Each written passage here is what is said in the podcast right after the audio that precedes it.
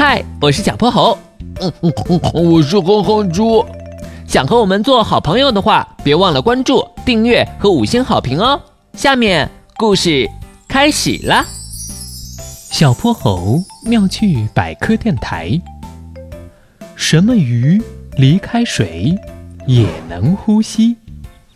我踩，我踩，我踩踩踩！小泼猴和哼哼猪光着脚丫在海边追赶一朵朵白色浪花，浪花也不甘示弱地拍打着他们的小脚丫，拍得他们的脚底痒酥酥。整个海湾都回荡着他们的欢声笑语。小泼猴，你看那地面上是不是有一条鱼？哼哼猪手指着远方的滩涂地，果然有条小鱼一跳一跳的，不停动弹着身体。不好，鱼离开了水会无法呼吸的，我们得赶紧送它回到海里。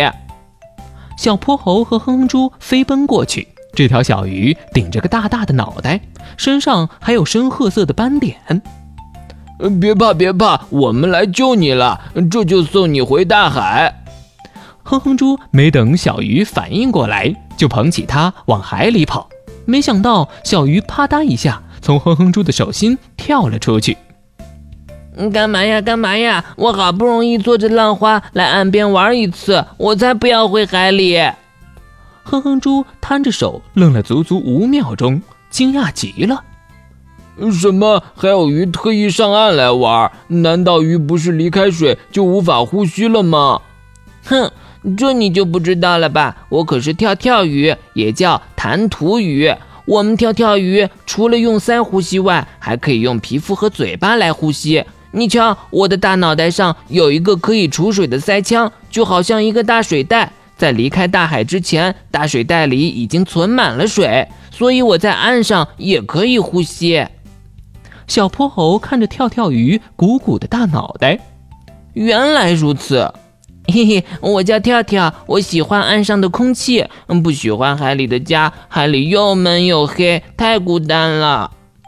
原来跳跳鱼的爸爸妈妈经常外出，小跳跳鱼总孤零零的一个人，而岸边有快乐的小螃蟹、堆沙子的小朋友，还有正在采浪花的小泼猴和哼哼猪。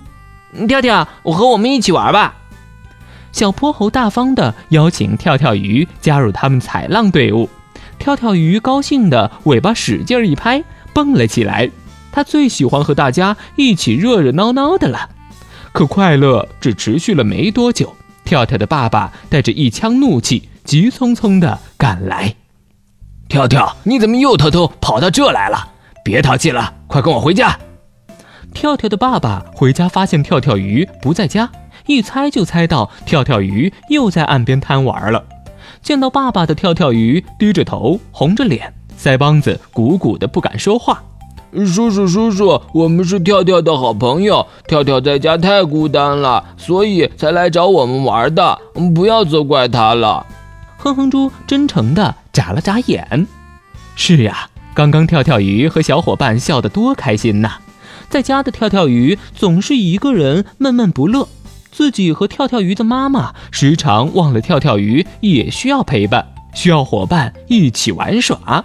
这下轮到跳跳鱼的爸爸的脸红了。